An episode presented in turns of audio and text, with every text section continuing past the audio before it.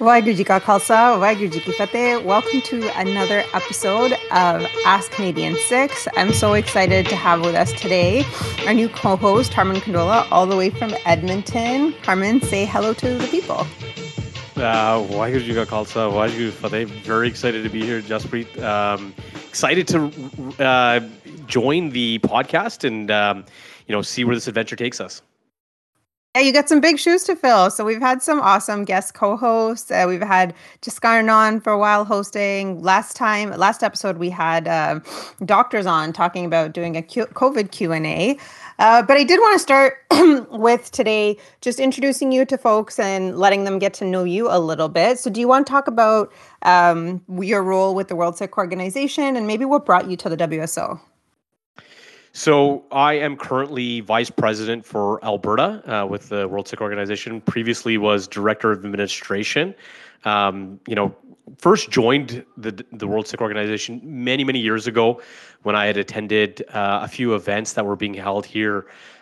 You know, in Edmonton by the World Sikh Organization. In particular, I remember um, Prashant Bhushan came did a tour of Canada uh, and got to hear him and got to hear him talk about you know some of the the fight for justice after 1984 um, and it was just refreshing to hear people uh, you know who, who, were able to talk about these issues um, in, in, certain types of nuance.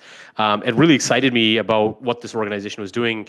Obviously we always learn about you know the multani case uh, when it comes to you know uh, your uh, when you have a legal background in in my day job I am a lawyer uh, but that case where the WSO was an intervener is so so important for us as, as Sikhs in Canada, and when it comes to religious accommodation, that you know that that really put the WSO on the radar for me, not having any kind of a family connection to the organization, but more so drawn to it from a Sikhi perspective, but also from um, you know that advocacy perspective.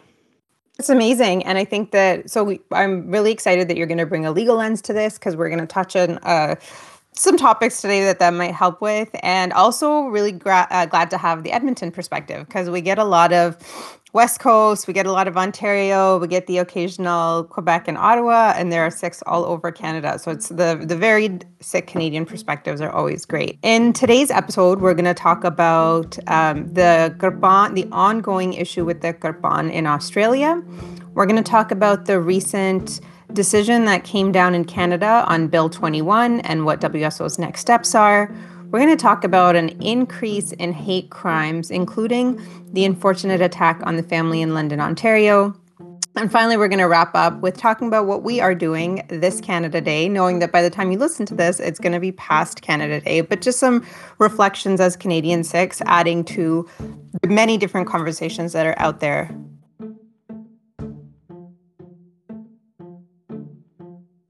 Kirpan in Australia. In Australia, there were a couple of students, one who stabbed another one with his Kirpan.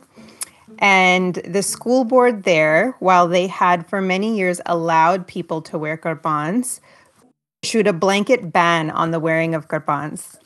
The World Sikh Organization uh, got involved and was working with the community out in Australia to show how we had accommodated the Kirpan over here, and as you mentioned in the Multani case. And they proposed, the school board in Australia proposed what they thought was kind of a middle ground where the Kirpan had to be soldered shut at a certain point or had to be wrapped in fabric. And the World Sikh Organization responded to this saying that it's unreasonable and unacceptable. So I'm going to read a little bit of the quote from our president, Tajinder Singh the proposed policy is more restrictive than any Kirpan policy we are aware of, and it requires that the Kirpan be fundamentally altered. What do you think about this? Uh, I mean, you were just talking about the Multani case. What do you make of the reaction of the school board in Australia, and what do you think their next step should be? So I, it's kind of interesting. You know, I've got a I've got a very brief connection to Australia in that you know I have some family down there. Um, back in 2000, I had the opportunity to go to Australia for uh, the Olympics. Uh, I was about 12 years old, and my grandfather took my brother and I, and thought that this would be a great opportunity to go travel um, and go attend an Olympics. So I, I, remember this experience I had there, which I think really kind of opened my eyes to, um, you know, some some advocacy in Sikhi that I wasn't really aware of. we were going to go watch um, the Indian national team play a field hockey game. And so we we got on the metro, and there was a, all these things who got on with us. You know, there was a particular area that we were staying in in Sydney, um, and there quite a few Apne Sikh um, were living in that space. So, kind of going to the game on the on the special Olympic train, you, you were packed with Singhs, and quickly realized none of them were there to support India. And I, I didn't really understand this. You know, you're 12 years old, you're kind of naive, you don't really understand um, a lot of what what um, national politics or or Sikh politics looks like. Later on, when we get to the game, you know, they're all yelling um, at you know somebody KPS Gill, and years later, I realized that you know KPS Gill, obviously the butcher of Punjab, he was the chef de mission for the Indian national team when they went mm. to Australia. Um, and so you had this huge contingent of Apne Sikhs who had traveled to go protest um, his involvement and also go protest uh, the the Indian national team. But you know, at the time, I kind of was under the assumption that the populations of Sikhs in Australia must have been similar to Edmonton um, or similar to at least Canada. But in fact, it's actually been a lot less than that. You know, wild migration in Australia dates back 150 years for Sikhs, It's only in the last decade that you've really seen numbers increase. And I mean, it's been a drastic increase. So back when I was there, there was something like 12,000 or 15,000 Sikhs and today you're you're you know you're above 150,000. So you can see how in 20 years there's been an explosion in in the population of Sikhs uh, in Australia, and I think a lot of that goes to the the lack of understanding that you're seeing from you know the Department of Education in Australia. Um, you know, and, and Australia's had a lot more of a a difficult history when it comes to dealing with its own, you know, um, reckoning and its own um, identity. When I was there in 2000, I remember, you know, there was this huge um, attempt to try to uh, accommodate or, or try to recognize indigenous people and indigenous um, athletes at, at the time during the Olympics. But you could tell that there was a real tension that existed between kind of what was white Australia and minorities. You know, and, and you could you could understand that there was this underlying tension that in Canada, I mean, while we still have, um, is not as overt in a lot of ways. And so, coming back to the actual Kirpan case, given now that there's this explosion of population, a lot of it being students, um, this is something that now Australia is having to to grapple with, and maybe something that you know as Canadians we've dealt with 20 years ago or 30 years ago. So they're really on the precipice of dealing with a lot of these issues. And you know, for for us in Canada, the Multani case is really um, you know as established law something that we're able to look back to and utilize when it comes to situations like this where they're looking at how to do an accommodation.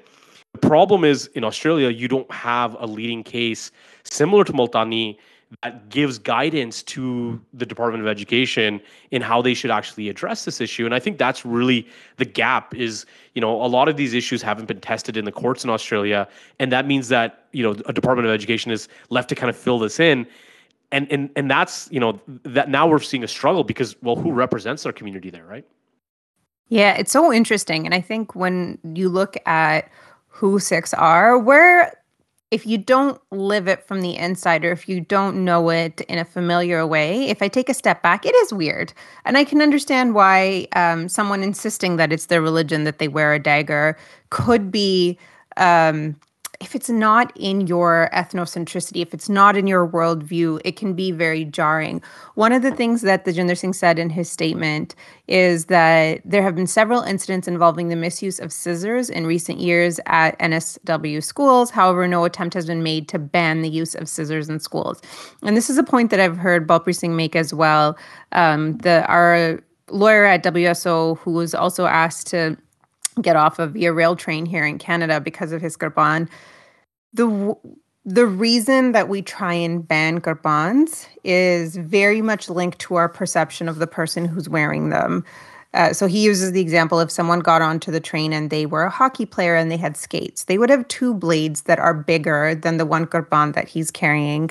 Um, or if you're in a classroom and you have scissors in the classroom, they're definitely more dangerous than the kirpan that's in its mian there's something to be said about the perception of who's wearing it that we're not owning. And when you make that a real part of the conversation, it matters. And when you talk about wearing the kirpan as a sincerely held belief, we have a framework, a legal framework in Canada that we were able to um, push back against and use and su- to support ourselves. And it, there are these things that we feel like are just absolutely inherent to our Sikhi. And of course, we should be able to do them. But when you actually, when they get tested and when you have to explain them with the laws of the land that you're on, it's it's definitely a whole other beast. So this is still playing out in real time um, in Australia. So they the new Kirpan policy was open for comment up until June 25th, and I guess we're waiting for next steps now.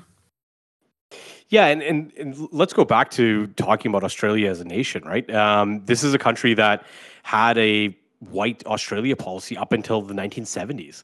Um, you know, going back to the migration of Sikhs and to Australia, you, you, saw, you know, in the in in you know about 10 years ago in 2009 where there was multiple assaults against Indian students, and, and many of those, and majority of those being Sikhs. Uh, there is still, I think, um, in Australia itself, a lot of tension and a lot of racism that that is pushing back against Sikhs. So, you know, in that framework, when when they are evaluating what they think that you know uh, the position should be when it comes to accommodation, it starts from a position of uh, you know other right and and i think the, the the struggle for the community there is that given that their their numbers are just starting to establish, they don't have the same level of um, you know they, they don't have the same level of of involvement or legitimacy within you know kind of the the power structures within Australia to advocate um, you know effectively. And I think that that some of the leaders in the community and from what we've seen and what I've seen in terms of the rhetoric or, or some of the narratives is that you have committee community leaders who feel like they need to relent or they need to somehow um, you know find a compromise rather than kind of asserting um, what they think is is truly what the Sikh requirement is, and that's been really disappointing to see because they can point to examples in Canada, they can point to examples around the world. Instead, what they're trying to do is appease um, the people that are in power, and and that's a really difficult negotiating position to be in when you're sitting down in those rooms and having those conversations. There should be no negotiation on this, and it's it's been heartening to see a worldwide effort to actually put forward um, you know, th- their positions on this and, and kind of support the Australian community in not backing down. Next up, we're going to talk about Bill 21. If you've been following the World Sikh Organization's lobbying efforts, this has been one of the biggest challenges we've been facing, facing in the past couple of years.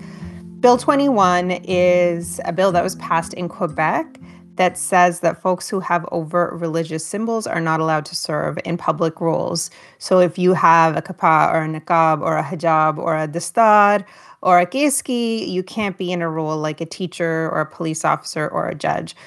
There have been cases that have pushed back against this, and the World Sikh Organization, and specifically Amrit Kaur from our Quebec team, were interveners in a case where uh, we had some pretty awesome legal representation in Quebec, including Faz Lalani, who um, we did a whole panel with folks about Bill 21. We actually, it was really cool. We had a um, deputy mayor from France who uh, is a Sirdar, and he brought his perspective from France as well.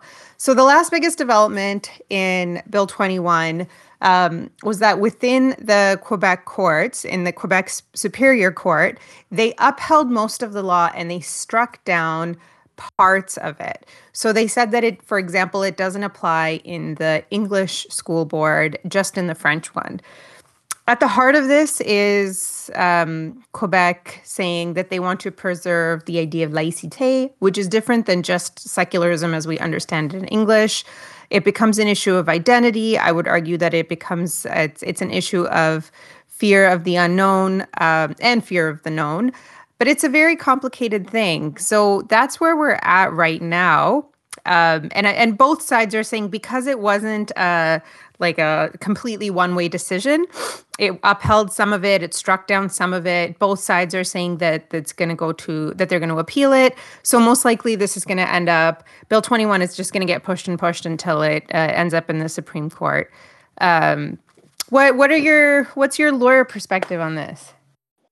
Well, you know, it, it's tough to kind of separate, um, you know, the, the lawyer hat from the, you know, Sikh advocate hat, because Bill 21, it, it's very, very, you know, it's it's one thing to to try to understand what the motivation um, of the Quebec government was, but it's pretty apparent what the motivation is. This is a law against religious freedoms aimed at minorities. You know, the judges themselves agreed that there's harm being done, and it's harm that's being done to Quebecers who wear religious symbols. And one of the justices even remarked that you know this is it's apparent that fundamental rights are being violated, and particularly the rights of, of Muslim women who wear the hijab, of, of Sikh uh, women, of, of Sikh men. And it it's shocking that, you know, right now we're, we're in a state where the onus and the obligation to fight against this is on the minority communities themselves. You know, with for WSO, for NCCM, for Canadian Civil Liberties Associations, like you know, the the onus is on us to actually fight back and assert uh, what our fundamental freedom should look like. Frankly, to me, that's that's you know disgraceful in one ways. The people who are suffering the most, and it's acknowledged that they're the ones who are being suffered, are the ones who have to go now and challenge this and take on the burden of actually fighting through the courts. Um, which is what makes you know Justin Trudeau's remarks recently all the that much more disheartening um, where you know in, in light of a lot of the recent issues that we've seen in society with hate crime on the rise, with um, anti-racism, and I know we're going to touch on it, but you know the fact that federal uh, political leaders are not looking to Bill 21 as being you know one of the most overt examples of discriminatory, racist laws in this country is is mind blowing. Bill 21 should be the focus of every single leader that is speaking out today when they talk about racism, when they talk about institutional racism. They need to open their minds to Bill 21. Almost 10 municipalities across this country have passed motions opposing Bill 21. That is a message that municipal leaders in this country are sending to our federal politicians. They're sending to Quebecers. They're sending to Quebec to say, this is not our Canada. These are not the rights that, you know, what you're infringing upon is should not be. That we believe that that Bill 21 is literally goes contrary to what we understand our Constitution to be read as. And I think given that you have so many people uh, that are engaged in this that that are, are of one mind, I mean, going back to it, with Quebec itself, you know, trying to hide behind um, laïcité, trying to hide behind their own their own you know sovereignty in some ways, and and, and invoking notwithstanding clause, like eh, they absolutely understand what they're doing. They absolutely understand that they're taking away rights from a minority group, but they don't care. Um, and for what purpose? You know, where where's the benefit that would accumulate to anybody else? This is it, it's solely done for political gain, and it's disgusting in a lot of ways. Also makes it really disappointing why last federal election it never became an issue. Um, you know, all of these federal leaders that today are willing to go speak out about Bill 21, you had the opportunity last federal election. Um, you had the opportunity to address it and make it into uh, an issue, but you didn't. Um, you waited for bad things to happen, and I think that's it, it's it comes back to your question. It, it's hard to to be um, objective or you know or, or, look at this from a, a much more of a, a, black and white legal lens because the impacts are so dire. We've created in our country religious refugees who've had to leave quebec because they cannot uh, do uh, to work in the their chosen profession. People who are born and raised in quebec. The story of amrit kaur is, is something that every Canadian should listen to you know, she's someone and, and someone that we're, we're proud um, to have, you know, worked alongside as, as members of the WSO board, someone who's been fearless in her fight, um, is actually, you know, has been um, such, such a vocal advocate and, and an advocate who says, I'm, I'm a Quebecer. I, I grew up here. This is my mm. home. Mm. And I can't work. I can't do the job I chose to do. I went to school for. This is, this is absolute embarrassment for this country um, that we're in a situation where know, a federal, our prime minister says that he doesn't think that Bill 21 requires or or is a cause of of things like Islamophobia. You know, that to me is really where the focus should be. Yeah, I agree with you completely. And and folks, if you haven't heard Amrit Kaur speak about her experience, so it definitely, I mean, it was in Maclean's. You can find YouTube videos. She has become the WSO face for this fight. She's been very generous with her story.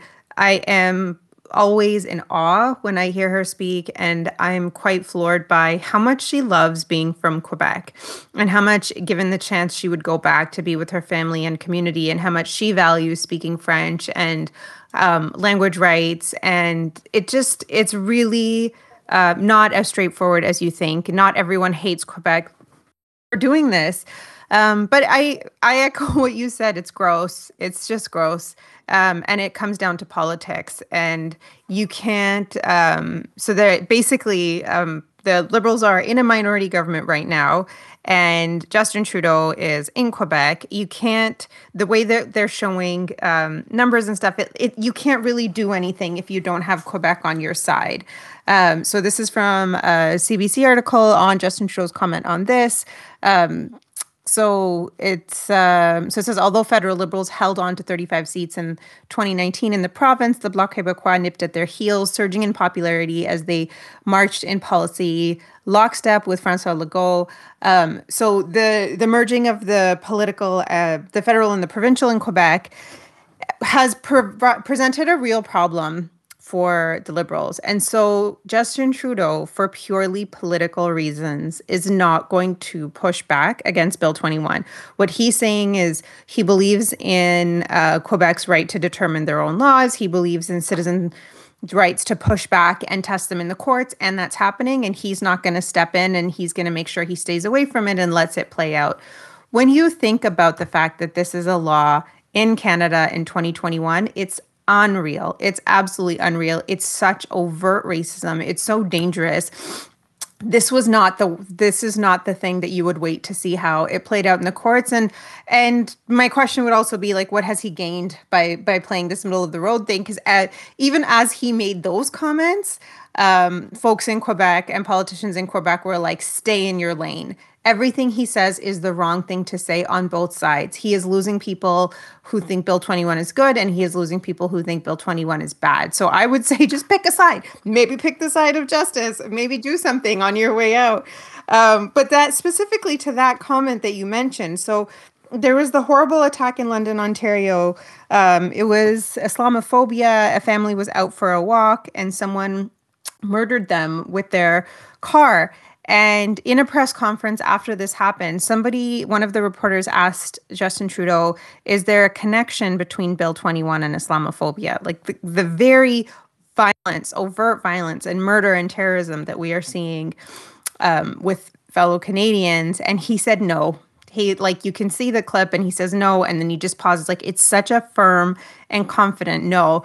Um, Harman, do you think there's a connection between Bill 21 and Islamophobia? Absolutely, and I don't know how anyone could possibly right? suggest otherwise. It makes no sense.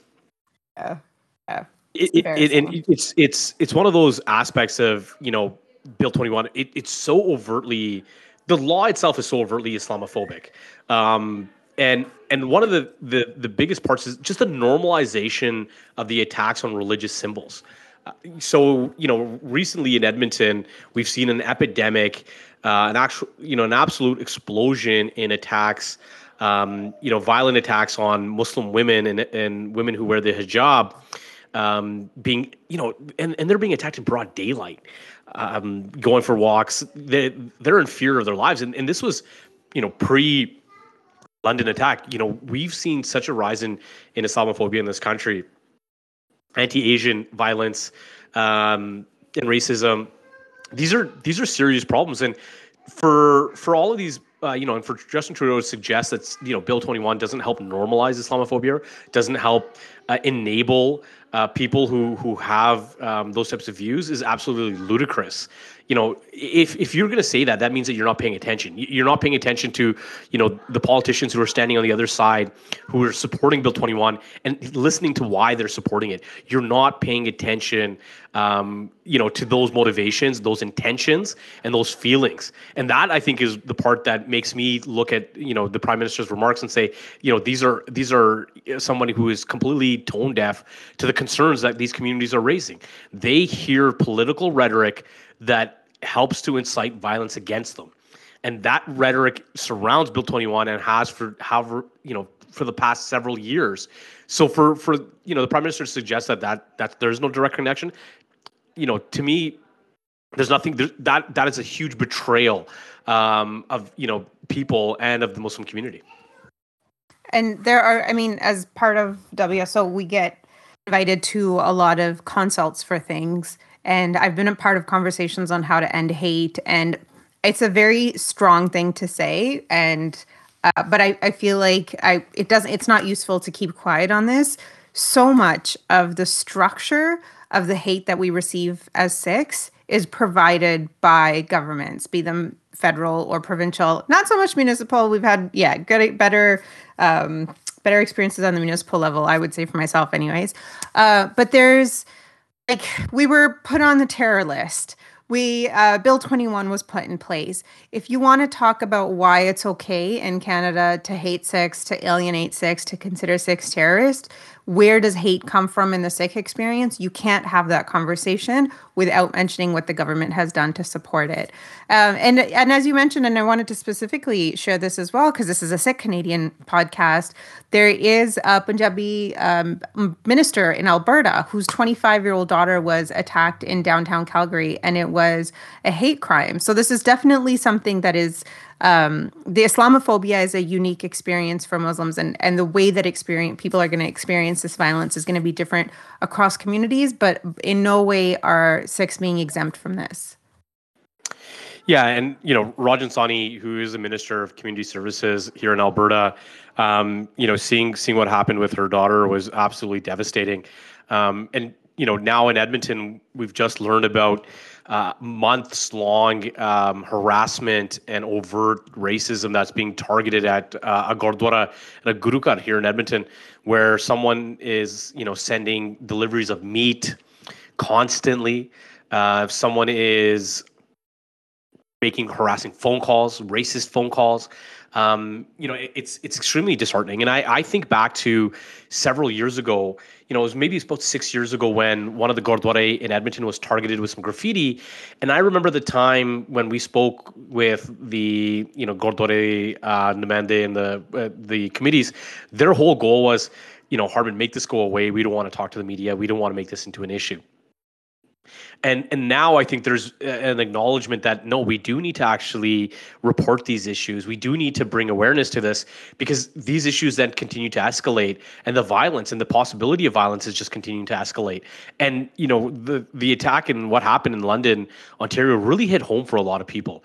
You know, I I, I can say for myself personally and a lot of my friends even before the attack, when we walk uh, across the street with our kids, like we look at the cars that are slowing down. You know, you're you're trying to see who that person is, and and for days after that attack, I know a lot of people who who did not feel comfortable going outside with their children. That's the type of fear that a lot of people are living in right now. And, and you know, while we're hearing, you know, encouraging statements from from politicians in terms of finding solutions. We need to hear, you know, from from other Canadians when it comes to protecting and standing up for for minorities in this country. Um, but you know, coming back to the the Gurdwara, where you know potentially in the past we've not been willing to to actually report these. There is there is an understanding that yes we do need to move forward. We do need to bring attention to these issues. And we need the government the federal government to to look at the definition of hate crimes. Because we can't have legislation that makes it so difficult to actually levy um, you know hate crime charges when it's very apparent that the motivation is is racial or or, or um, you know intended with with this purpose to intimidate and, and produce fear. Um, and, and I think that's that's going to be part of the important conversation uh, moving forward. But yeah, for for Sikhs, you know, we we need to show and and, and I think it's really really important for us to to have solidarity and show solidarity with with the the Muslim community. And and it's been nice to see you know Sikh motorcycle clubs across this country. Uh, rallying for not only Muslims but for the indigenous, um, and you know for you know these unmarked graves that have been coming up at as residential school sites. Um, they've been they've been uh, doing long um, you know rallies for uh, to go show solidarity. And I think that's that's a positive step, and I think that's what Sikhs need to to continue to focus on is showing some solidarity with some of these communities that are that are vulnerable right now.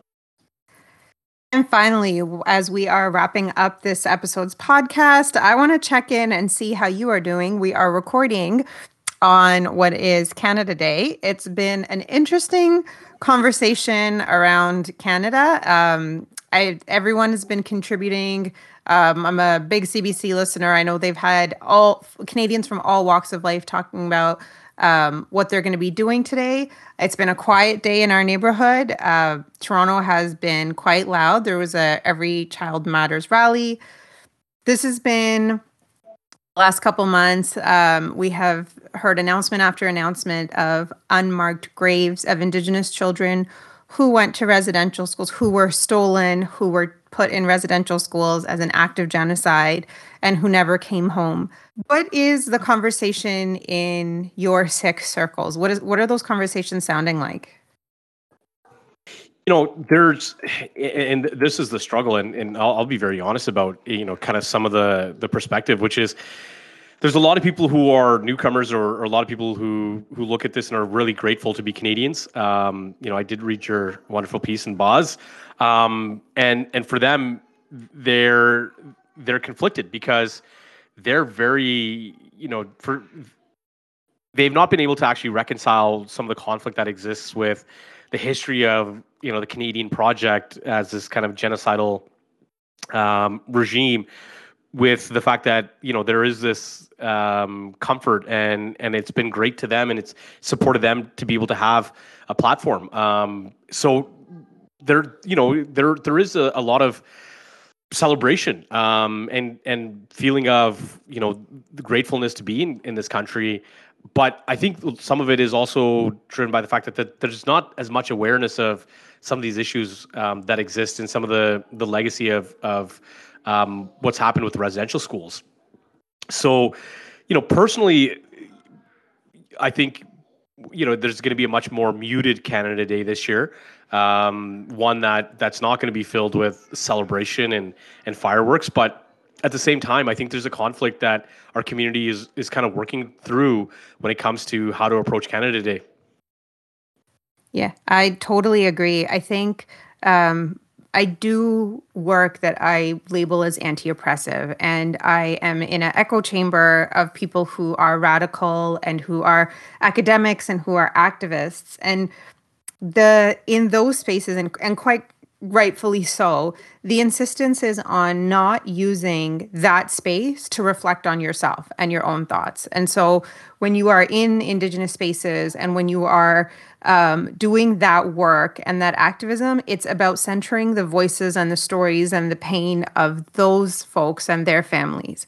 I think places like Boz, places like this podcast are the other places, the internal places for Sikh dialogue and we need to have very different conversations. So, whereas I would never talk about this nuance and the many Sikh experiences, and that some people might just just might not know, um, in those circles, I wouldn't say that. I, I wouldn't say, oh, but you know what? What about the international student who's hearing a land acknowledgement for the first time? How is that person supposed to be saying the right thing? I won't say that in those circles. I will say that here. And I'm finding that if we are going to make this real conversation in the Sikh community, it has to meet people where they are. It has to understand the range of Canadian Sikh experiences and do something at every point. So I think everyone can add something. Um, this year was, and after the first um, set of unmarked graves was found, was the first time I think I had an honest conversation with my parents about residential schools. And it was um, very 101 questions. And my parents have been here for almost 40 years and they were doing what they needed to do to survive to survive the indian state to survive the violence that was in punjab to survive here the racism and the violence of being um, brown people in canada to to put food on the table and to put us in school and to do all of that and they kept their heads down and they did what they needed to and they didn't they weren't privy to these conversations people weren't having these conversations in punjabi or they weren't having them in a way that my parents would necessarily understand. And my mom, like I, I have so much respect for my mom. And when when we had that conversation, she didn't miss a beat. She completely understood why we're not celebrating Canada Day. Uh, she chose not to celebrate this year. Um, she did ask questions like, "Wait, why wouldn't they? Why would the parents let the kids go to the school? Didn't the parents ask where the kids were? Like it was?" And we talked through it, and that to me was really important. And I think that's more important than yelling at someone in a social media post because they didn't use the correct words. Because that kind of stuff doesn't create change. But I think if I mean, I work with international students through World Sikh Organization, and we make sure that the conversation of whose land we're on is a part of our student orientations and a part of our faculty trainings. Um, we were, I, it, just in my life with the people who are in my family that becomes a conversation and it has to be one that happens without shame without judgment without expectation that someone will say the right thing the first time that you have that conversation. Um, but i gotta say like for so many reasons mostly because I, I go to bed at 8.30 and my dog hates fireworks i am totally okay with um, setting this one out but it's also uh, a way way bigger um, conversation. And I'm going to add in here um, as a member of the World Sikh Organization, I sit on an interfaith committee with Toronto Council Fire. So if you ever Google Toronto Native Council Fire, they are responding to so the Truth and Reconciliation Commission in Canada put forward calls to action. And one of the calls to action was that every major city in Canada should have a monument that it uh, shows respect to survivors of residential schools. So this um, council fire is doing that. And WSO is supporting, and Gunthas is on that committee with me, and I'm on that committee as well. Um, check it out. It's called the uh, Restoration of Identity Project. You can make a donation if you're moved to do so. Um, but it's this incredible, if you know Nathan Phillips Square in Toronto, uh, behind the snack shack, like if you ever go skating in that area, that whole area is going to be home to this beautiful turtle. There's a, a indigenous artist who has created this sculpture. There's going to be a canoe. There's going to be a learning area. Um, it was last time I checked, it was over a four million dollar project but it's going to be incredible space for indigenous people and for settlers to honor survivors of residential schools to remember the kids that never came home and to continue learning. It's going to be an active learning space. So we can take our calls to school kids, we can take our own families, and we can definitely use inter- interact with that space. So check it out. It's the Restoration of Identity Project with Toronto Native Council Fire. Okay, so that's everything for us for this episode. Thank you so much for tuning in. Thank you, Harman, for uh, what do you make? This is your first time co hosting. Yeah, I really enjoyed it, and I'm looking forward to future episodes if I made the cut. Awesome. So you make the cut. So we are. Um, this is gonna be my my regular shout out to people. World Sikh Organization is a couple of paid employees and a lot of volunteers with hearts of gold. Um, so we can't do what we do without you. All of everything costs money. The battle against Bill 21, supporting um, Sikhs all over the world, everything that we talked about today. So if you heard something you like, please head on over to the World Sikh Organization website. You can make a one-time donation, or we have a Dasvandh program where you can give every month. That's everything from us, and we'll catch you next month. Waheguru Ji Ka Khalsa, Waheguru Ji Ki Fateh.